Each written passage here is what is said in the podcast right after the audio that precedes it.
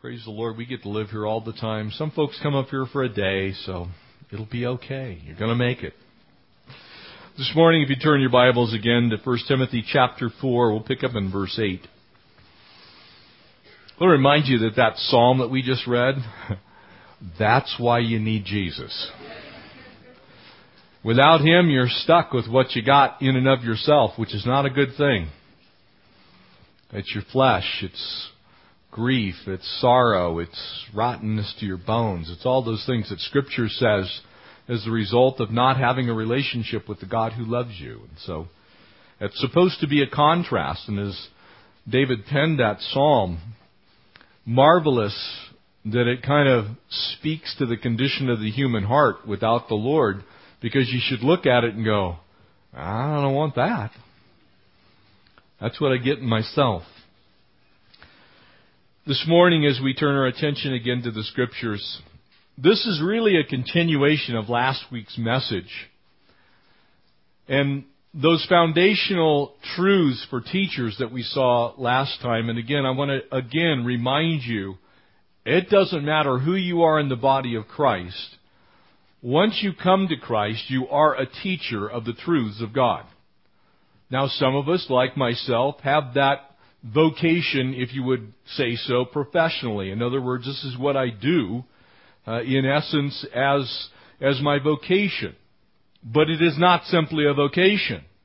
It's a calling that's been placed upon your life, upon my life. It is something that we do because what we teach is the truth. And truth is not negotiable.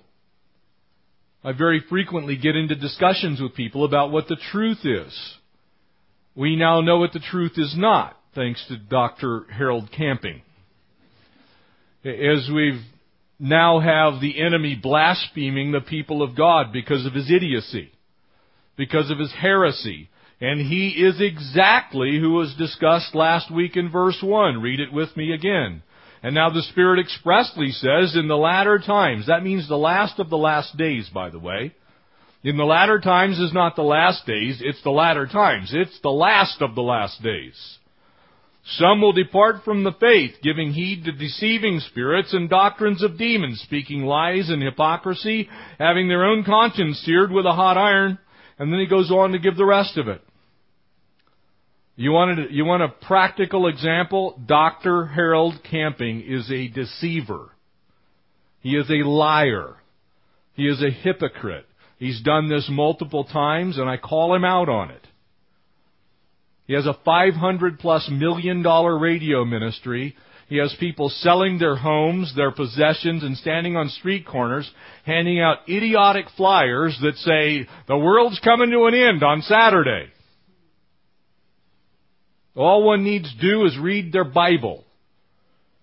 The gospel record of Jesus' words himself, no man knows the day or the hour that the Son of Man comes. Neither the angels in heaven, but God himself alone knows the day. So the very fact that he would say those things is an indicator he's a heretic. That is how we know the truth. We know because God's Word plainly speaks to these issues. We don't have to guess at it.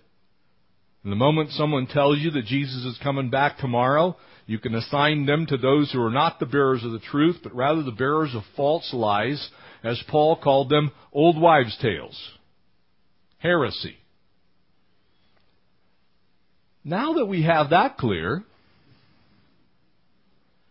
there's a proper place for each and everything in our lives that we find in Scripture. And Paul now goes on how we can begin to apply these principles and these truths. You see, it's my job as an under-shepherd to Jesus Christ to call out the false teachers. I have to do that. That's what I've been called to do. I'm supposed to be speaking the truth. And in this case, I want you to recognize something. That when Jesus addressed false teachers, that's the only time we find him getting upset. When he addressed people that were lacking the knowledge of who he was gentle and kind. But when people came professing to be the answer, He let them have it with both barrels.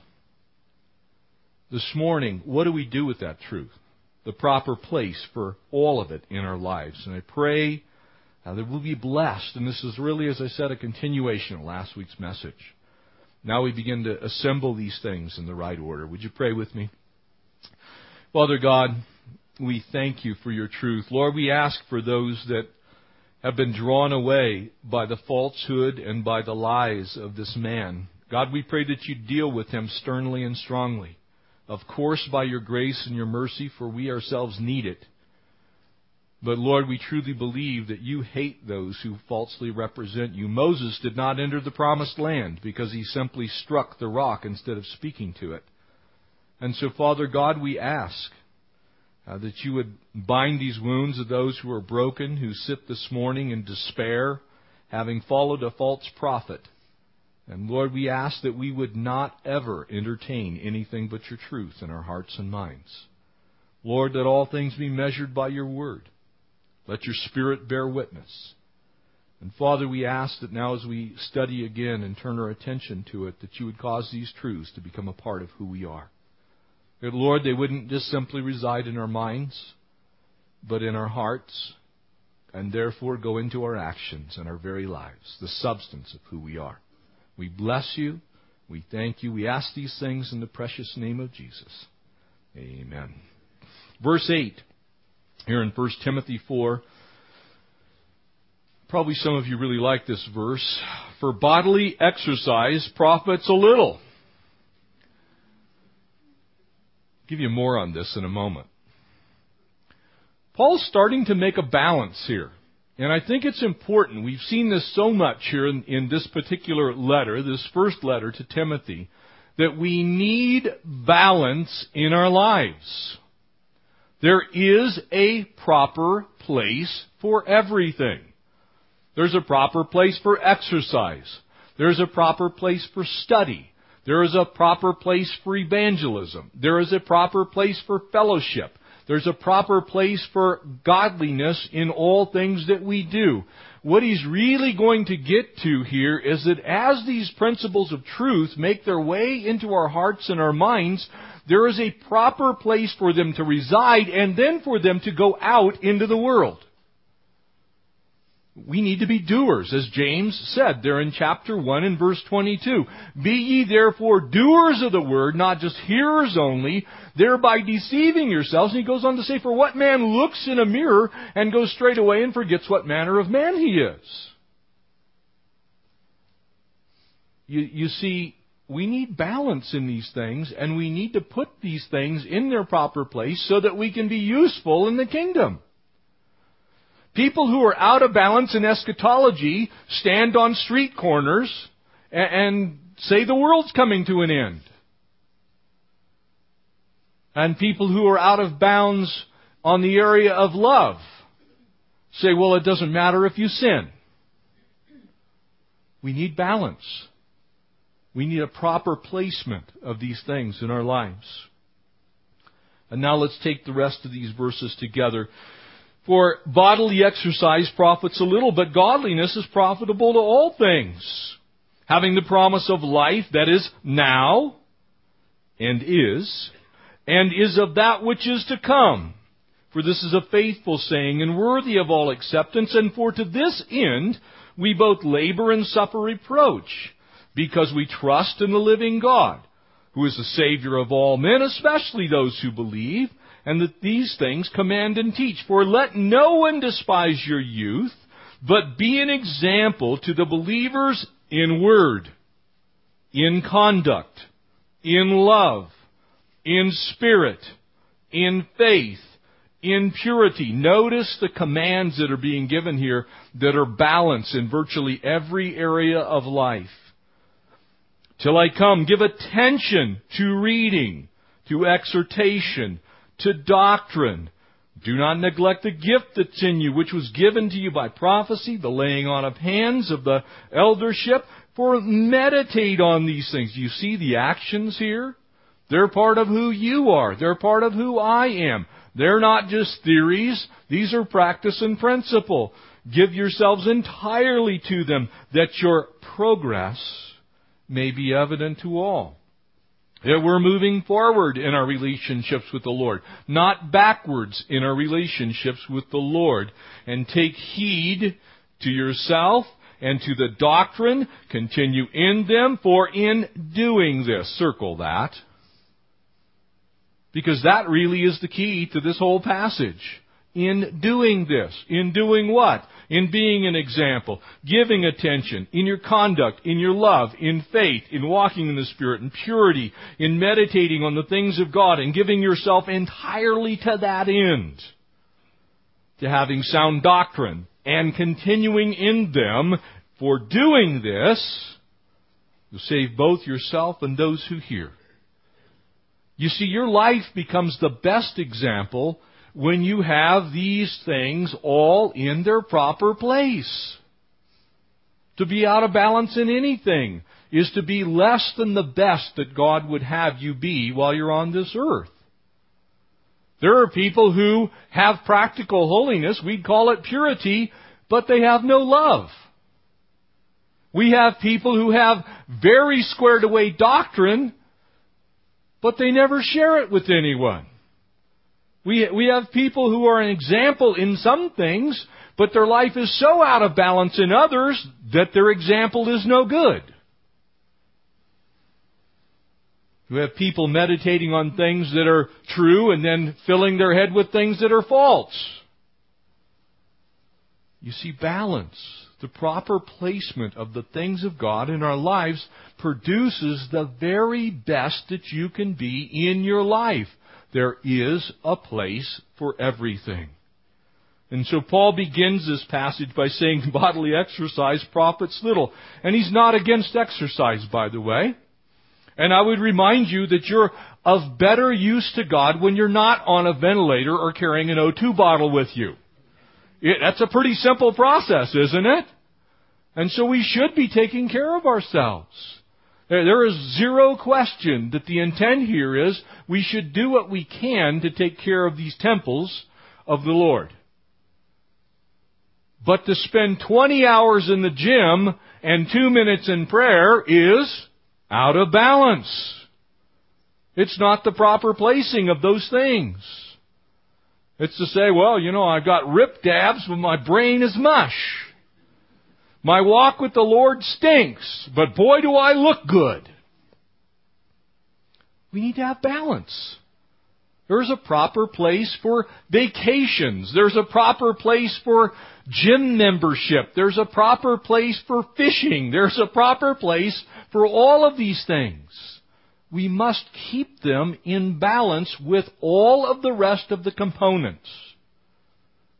For you to physically be wonderful and mentally, emotionally, spiritually, and in knowledge of the Word, be undone is to be rather useless to the kingdom, isn't it?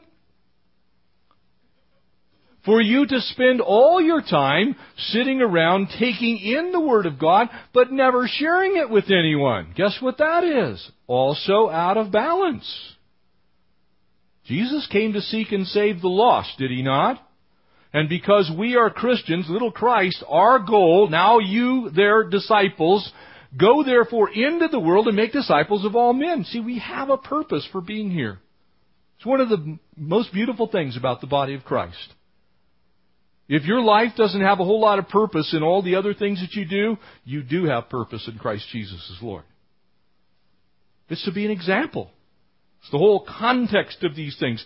For in doing this, you see, the key issue here is what do you do with what you have and who you are for the kingdom.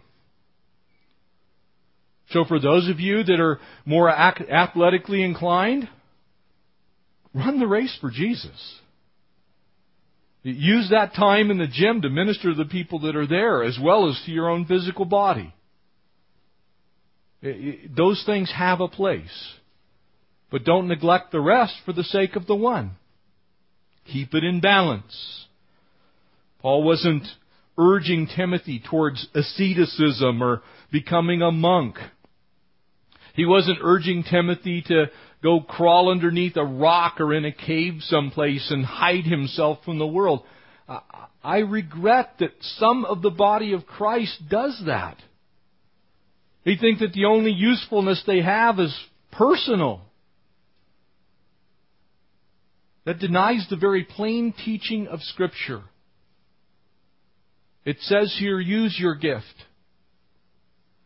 For me, that happens to be the gift of teaching, principally. It also is the gift of prayer. Each of you have been given gifts by God. Gift of hospitality and helps. Gift of encouragement. You see, we all have gifts. What are we doing with them? How have we placed ourselves in the body of Christ as to be useful to God? There is a place, so to speak, to shape up, to keep ourselves so that we can continue to spiritually and physically be able to be used. You know, very often when I talk to people about this particular topic of exercise, you have two very extreme views. One is, does it really matter? Because we're all getting new bodies, amen? I'm thankful for that. But God's given me this one to walk in right now. And without it, I can't teach. Without it, I can't go and share the gospel. Without it, I am not able to move around. I think that God has a huge problem with us being holy couch potatoes. I really do. I don't think it's for the body of Christ to sit around and do little or nothing with our physical temples. Like we should be exercising. But if your exercise keeps you from being used of the Lord, then it's out of balance. It doesn't have that proper place. We also need to be reading God's Word, applying God's Word, being in public worship services such as we are this morning, praying, giving of our time and talents and treasures and things unto the Lord so that God can use us. Not just being fit. He goes on to say, for this saying is sure and worthy of all acceptance. I believe he's saying this in its entirety to this passage, both previously and what follows. He's saying this is really the heart of it. It's where the rubber meets the road. It's in the doing of these things that they become real. You see, as we study God's Word and we take these things in and they go into our minds and into our hearts, they're supposed to produce some action in us. That's why so very many Christians are so unbelievably unuseful. I've met people. They are theologic brainiacs. They can explain every doctrine of the faith. They can tell you exactly what maturation and sanctification and justification and what is eschatology and soteriology. They go through all these things. And they know the doctrinal problems with every major cult. But they're so intellectually obnoxious that no one wants to be around them. They're completely useless to the kingdom. And they have a tendency to gather in their own little groups and try and see who's got the most head knowledge.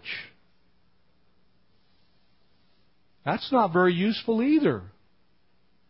It's all about balance. It's that proper place. I think it's a time and a place that we should be checking our bearings. It's a time and a place that we should check our bearings. We should be able to tell if we're off course or not. If something in your life has taken precedence over all the rest of the component parts, then you're out of balance. You're off course. You see, you can look at it this way. Your Bible is very much like a compass. It helps you stay on track. It's like a GPS. It gives you your present location, and it can tell you how to get to other places. The good news is we're on a single journey that points to heaven, but in that single journey pointing to heaven, there are all kinds of different journeys that are the subset of that one great journey that God wants to use us for. He has divine appointments for you. And so if you're clinging to this one truth and ignoring the rest, then he's going to be very limited in the use that he will have in your life. I've met some people that are wonderfully loving and tender and kind, but they haven't spent any time in the Word. So when that time comes to share the gospel, they don't even know what to say. I've met people who in their life have all kinds of very specific giftings, but because they're not very well-rounded, those giftings almost become a problem for them. And so, check where you are. How many truths about God's Word do you know? And this is the beauty of this passage. It's really encouraging you to become a well-rounded Christian. It's telling you to kind of get out of your box a little bit. It's reminding us to broaden our horizons, if you will. It's asking you to check and see where you are and see if, notice what it says there near the end, are you making progress? Are you still stuck where you used to be? Are you, worse yet, going backwards? Or are you not going ahead in the things of the Lord? But are you stagnant or going the wrong direction? Notice what verse 10 says, and for to this end we toil and struggle. You know what? The walk that we walk in Jesus is sometimes hard. Amen? Some of you senior saints say amen. It is. At times we're toiling, we're struggling, we're clawing and scratching at the things of the earth, trying to make just a little bit of progress. The enemy comes against you like a flood. Things happen in your life and you're being tested. I don't know how many people I've talked to in the last few weeks. It just seems like the gates of hell opened up and there's just junk going on. And you're clawing to even stay up with the things that God's already doing in your life. There's a place for that. There's a place and a time and a season, the book of Ecclesiastes tells us, for everything. Joy and peace and death and dying and life and goodness and God, all of it. There's a proper place for each one of those things. And sometimes you find yourself in toil and you find yourself in struggle. But because we have our hope, notice what it is, because we have our hope set on the living God who is the Savior of all people, especially those who believe, we're able to persevere. We have our eyes focused on eternity. I'm not just looking at the things of the earth. I'm not just contemplating the things before my day. I'm looking at things eternal. My perspective's different. If I were simply sitting around focused on my family's finances, and much of you the same way, and all you're thinking about is that, you're going to be out of balance. You're going to miss the blessing, so to speak, of struggling a little bit. I don't know a single saint that hasn't gone through those ebbs and flows, those high points and low points in almost every area of their life. I love the way Job put it. The Lord gives and the Lord takes away, but blessed be the name of the Lord. That's balance. Paul put it this way, whether I'm abased or whether I abound, I have learned in all things to be thankful. You see, that's balance. That's a proper place. That's understanding that God uses each thing in our life if we have our eyes on eternity. Temporal things, we get all messed up. We start to make wiggy decisions. We try and figure it out in our own fleshly minds, in our carnal nature. But in essence, our hope grows when we have our eyes focused on eternity. You know, as I was sitting there listening to some of the radio programs this week, it was just like, you know, I confess to you, part of me wanted to go and find Dr. Camping and grab him by the shoulders and go, why don't you go someplace and retire? Like in the middle of the desert someplace. You know, you even wonder, God, why don't you retire him? I wanted to do that. But because my hope is in heaven, I realize God's bigger than Dr. Camping. And though he's a heretic, and I'll plainly state that, And though what he did was wrong, and I'll plainly state that, I still believe my God is bigger than the damage that was done to the kingdom by a dorky doctor. I believe that God can recover his personality from this fiasco. He's had many before, and he'll probably have some after. Unless Dr. Camping missed by a day or so, and we go home to Jesus today. Now, I did not prophesy that, by the way. And so he points towards this place that we need to stand. There's only one Lord. There's only one faith, that Ephesians 4 passage. There's only one hope, one baptism. There's only one Lord who's Lord of all. Dr. Camping didn't have any special knowledge. We all have the same understanding from God's Word. It's there for us to read plainly. You see, when Jesus said there in John 14, 1 and 2, remember what he said? The whole debate was, what's going to happen?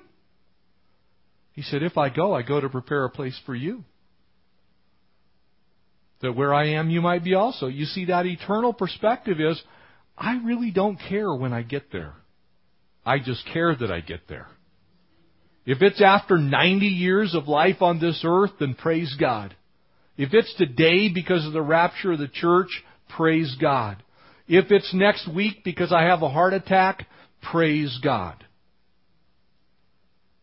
You see, when I have an eternal perspective, then I can live life to the fullest every day, whether it's few or many days. And I don't get concerned. I don't sit around out of balance. I don't know, what am I going to do? You know how sorry I feel for all these people that sold all their possessions? I read a couple of accounts of people who sold everything. They literally portioned out their cash to make it to yesterday. What are they thinking today? They could have avoided the whole thing by reading Matthew's Gospel. They would have known for certain that no man knows. And those were the words of Jesus himself. I look at what's going on in the world today. I especially look at how our president has turned his back on Israel. And boy, I'll tell you, I know what Scripture says in the last days is going to happen. Do I think we're closer than we've ever been? You better believe I do. But I can tell you how big the grace of God is. It wouldn't surprise me a bit if he waited a while, because there's billions of people that would perish and go to hell if he came back today. Now, do I think that we're going to see things begin to unfold? I do. Because that's God's land, and he gave it to the nation Israel. It belongs to God. And he gave possession of it to them. And every single time that has not been the case, the world has suffered the consequences of it. I stand on the promises of God. That God said, I will bless those who bless you and curse those who curse you. I fear for our country. I intend to talk to our congressman on Thursday. I have an appointment with Jerry Lewis on Thursday, when I'm in D.C., and I intend to directly ask him, where do you stand with Israel? Because I think to stand against them is to stand against God. You see, it's balance. But I'm not going to go sell all my possessions and encourage you to do the same thing, because I think we might be raptured sometime soon. That would not be in a proper place. You go get busy about the things of God and do what God tells you to do until he comes and gets us. And don't worry about when he's going to come. Just worry about what you're doing when he comes. Amen? Make sure your lamp's full. Make sure that when the bridegroom comes, you can say, look, Lord, here I am. I'm cleaned up. I'm ready to go. I have done all the standing. I'm ready to go home and receive that reward. But keep it in balance.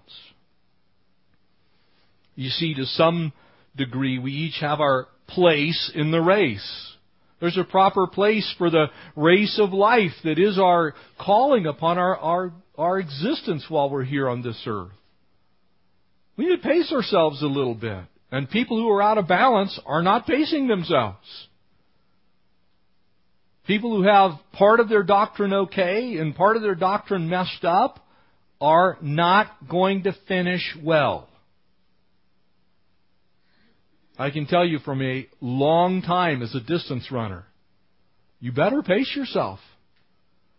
Because if you blow the whole of your energy in the first mile of the race, you'll never see the end of a 10K or a marathon. You'll never get there. You'll be out of gas. I want to finish well. I don't want to start well and die in the middle. I want to finish the race that's been set before me. The prayer of Paul. Let us run the race with endurance. You see, there's a proper place for that. We need to train. We need to do the things that we should do. But we need to fix our eyes, Hebrews 12 says, on Jesus, who's the author, the finisher of our faith. We need to keep our eyes on the finish line. That's going to keep us running correctly. It's going to keep us on course. Yeah, you may go through the drudgery of training. I remember those training days. You know, nobody in their right mind wakes up at 5 o'clock in the morning. Boy, I just can't wait to go run 15 miles. But you did it because of what lied ahead. Not because of the pain of the day. Not because of the aching muscles. Not because of the burning lungs. Not because of the diet. You did it because of the race, and you did it to win. Nobody steps out in a race, boy, I'm a loser. I'm just so good at losing, I want to enter everything to lose. Man, I'm going to go out, my training diet is actually Twinkies. Ding-dongs and Pop-Tarts. And bacon. You know, if you wrap a bacon in Pop-Tart and bacon, it's manna, actually. Thank you, Jesus. No, you would never do something like that. If you're going to train, you're going to train everything. You're training your mind. You're training your body. You're training everything about you. Emotionally. You have to be emotionally prepared to run the race, don't you? And whether that's a foot race or cycling, it doesn't matter what type of physical endeavor you're talking about. Never forget the first time I stood at the end of a pole vault pit and said, what in the world am I doing? I've got this long thing and I'm going to run down. No, you could be killed. You have to mentally engage yourself in the endeavor. You can't be thinking, I can't make it. You have to be thinking, I can make it, and I will make it, and I'm going to do everything I can to make it. And I want to win. I don't want to lose, and I don't want to just place. And he goes on now to give us some specific examples as we begin to wind this passage up. Don't let anyone look down on you because you're young. Do you realize there's a place for the young, for the old, for the middle, for all of us in the race? And I would remind you that Timothy, at the time of the writing of this particular letter, was probably in his early 30s.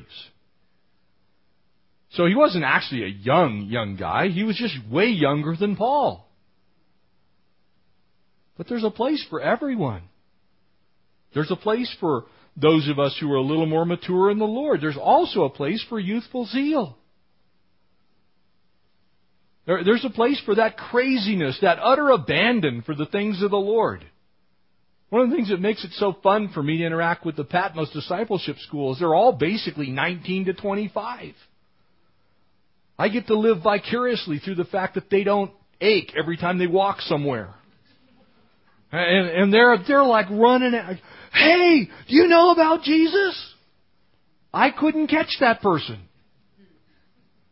They can. I was sitting. We were on the beach when I was in the Bahamas a couple of months ago, and they literally chased this guy down. They wanted to tell him about Jesus, and I'm thinking there's probably Christians at the other end of the beach.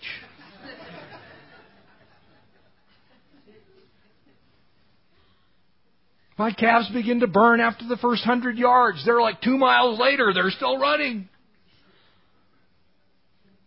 There's a place for everything. There's a place for us in the kingdom.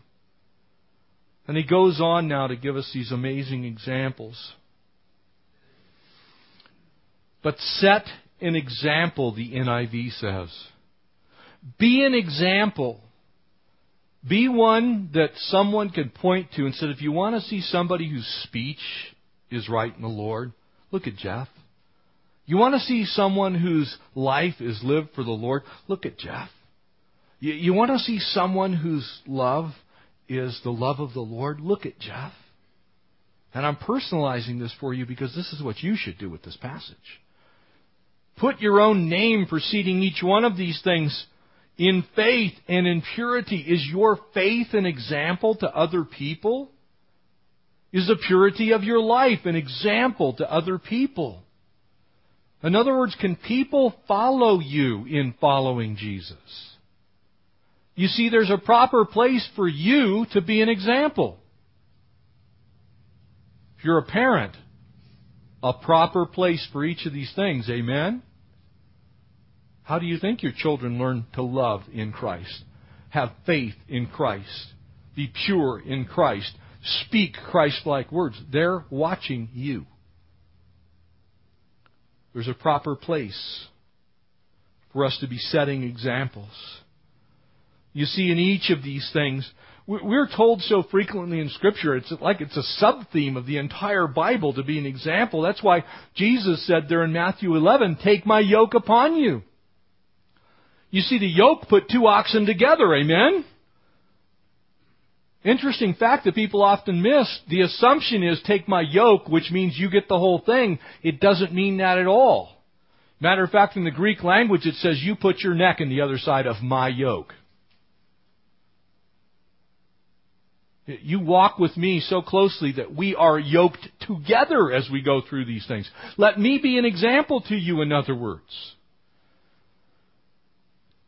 Paul would write in Philippians chapter 3, there in verse 17, Paul was saying, join with others in following my example. You see, the point is that there's a place for you to be an example to others. And the awesome thing about this is, it doesn't matter where you are in the sense of maturity. New believers can actually be an example to other new believers or to people who don't know the Lord yet. Sometimes that crazy zeal. I remember the day I got saved as if it happened today. I was so excited that I now was going to heaven. I think I probably told 500 people in the first 2 days I was saved about Jesus. Now, I couldn't explain all the great doctrines of the faith to them, but I could tell them I met Jesus, and they needed Jesus too. And as I've matured, I've been able to tell them some of those other questions that they would ask. What about the rapture? I can explain the rapture to them. But at that time, I couldn't explain anything to them. But I had youthful zeal. And I could be an example. There is a place for each stage that we're at in life. Just live so that others can see Christ in you, which is your hope and their hope. Amen? It's Christ in you that is the hope of glory. It's you being as much Jesus as you can possibly be in everything. Whether it's in the gym or in church, it doesn't matter. Make sure that your life is an example to other people. Notice these things that are mentioned. Speech. You see, your words create impressions about who you are to everyone who hears. Are your words the words of Christ? Are they kind and loving? Are they gentle? Are they generous? Your words create an impression of who you are. Do you know how many people that I look at and go, man, there's a time in my life I have to repent. It's like, Lord, my words spoke nothing of you. My words spoke of everything of the world and nothing of you. And I want you to notice that these handful of things pretty much are the whole human condition, aren't they? It's the totality of who you are every day. Your speech. You see, Timothy was to speak in such a way that people would be able to follow that example. In life, the word here is actually not life, it's lifestyle. In your lifestyle, your manner of living is a better way to look at it. Are your specific behaviors examples of Christ in you? Is the way you live your life a model for others to follow? Now, I'll tell you what, when I hear that, it's like, well, pretty good show that.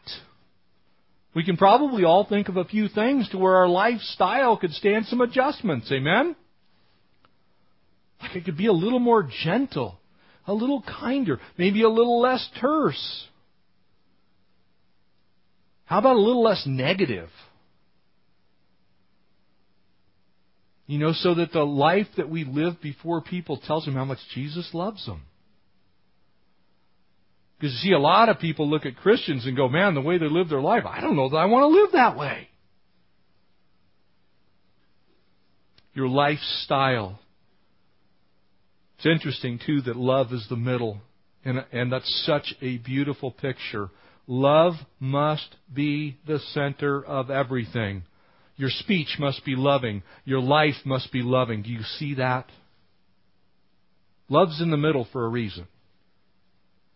Because, as Paul said, though I speak with the tongues of men and angels, but I have not love, I have become as a sounding brass. I'm a noisy gong, a cymbal. I'm something no one wants to listen to unless I have some love. He says, let your life be an example, in essence, of loving speech and loving life and in love in general. When people meet you, do they know that you love the Lord because of the love that you show? Or do they have to wonder about that? Are they thinking maybe in their hearts and their minds, well, I think so. But boy, that wasn't very loving. You see, we can say the right words, we can live the right way. That can be done through legalism, can't it? You can say the right words, you can live the right way, and still be unloving. Oh, you can be completely without sin and be completely unloving. You can be so unloving that other people think that it's all about what you do and not who you are. You can dot the I's and cross the T's and not be able to sign the document in love, Jesus. In faith, the fourth thing. Sooner or later, if you have not been made an example in the Lord of faith, you will be. Your faith's going to get tested. Something's going to come in your life and you are not going to have an answer. You're not going to know how to get out of it. You're not going to have a plan that's going to take care of the situation. You're going to have to live your life by faith. Are you an example of faith?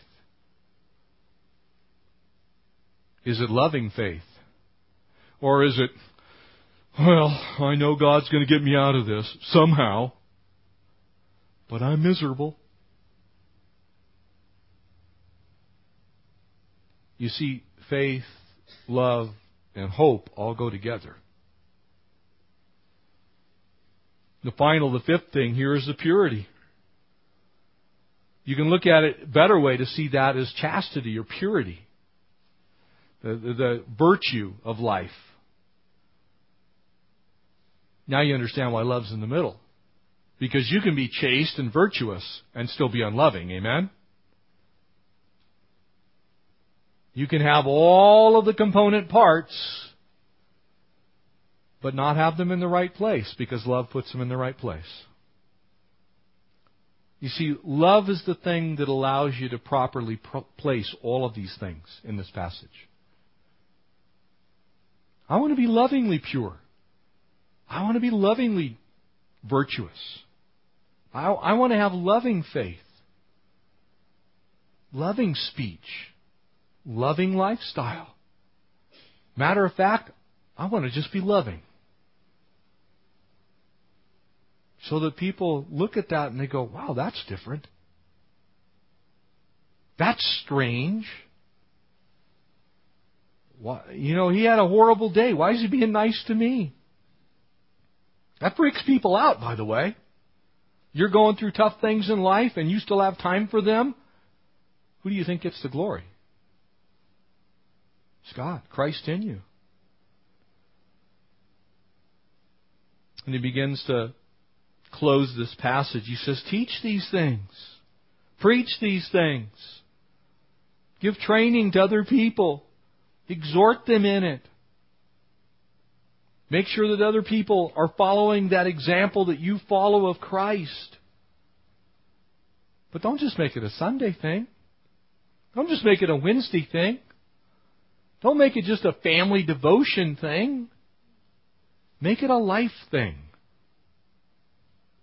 Take Jesus into every area of your life and everything you do in life.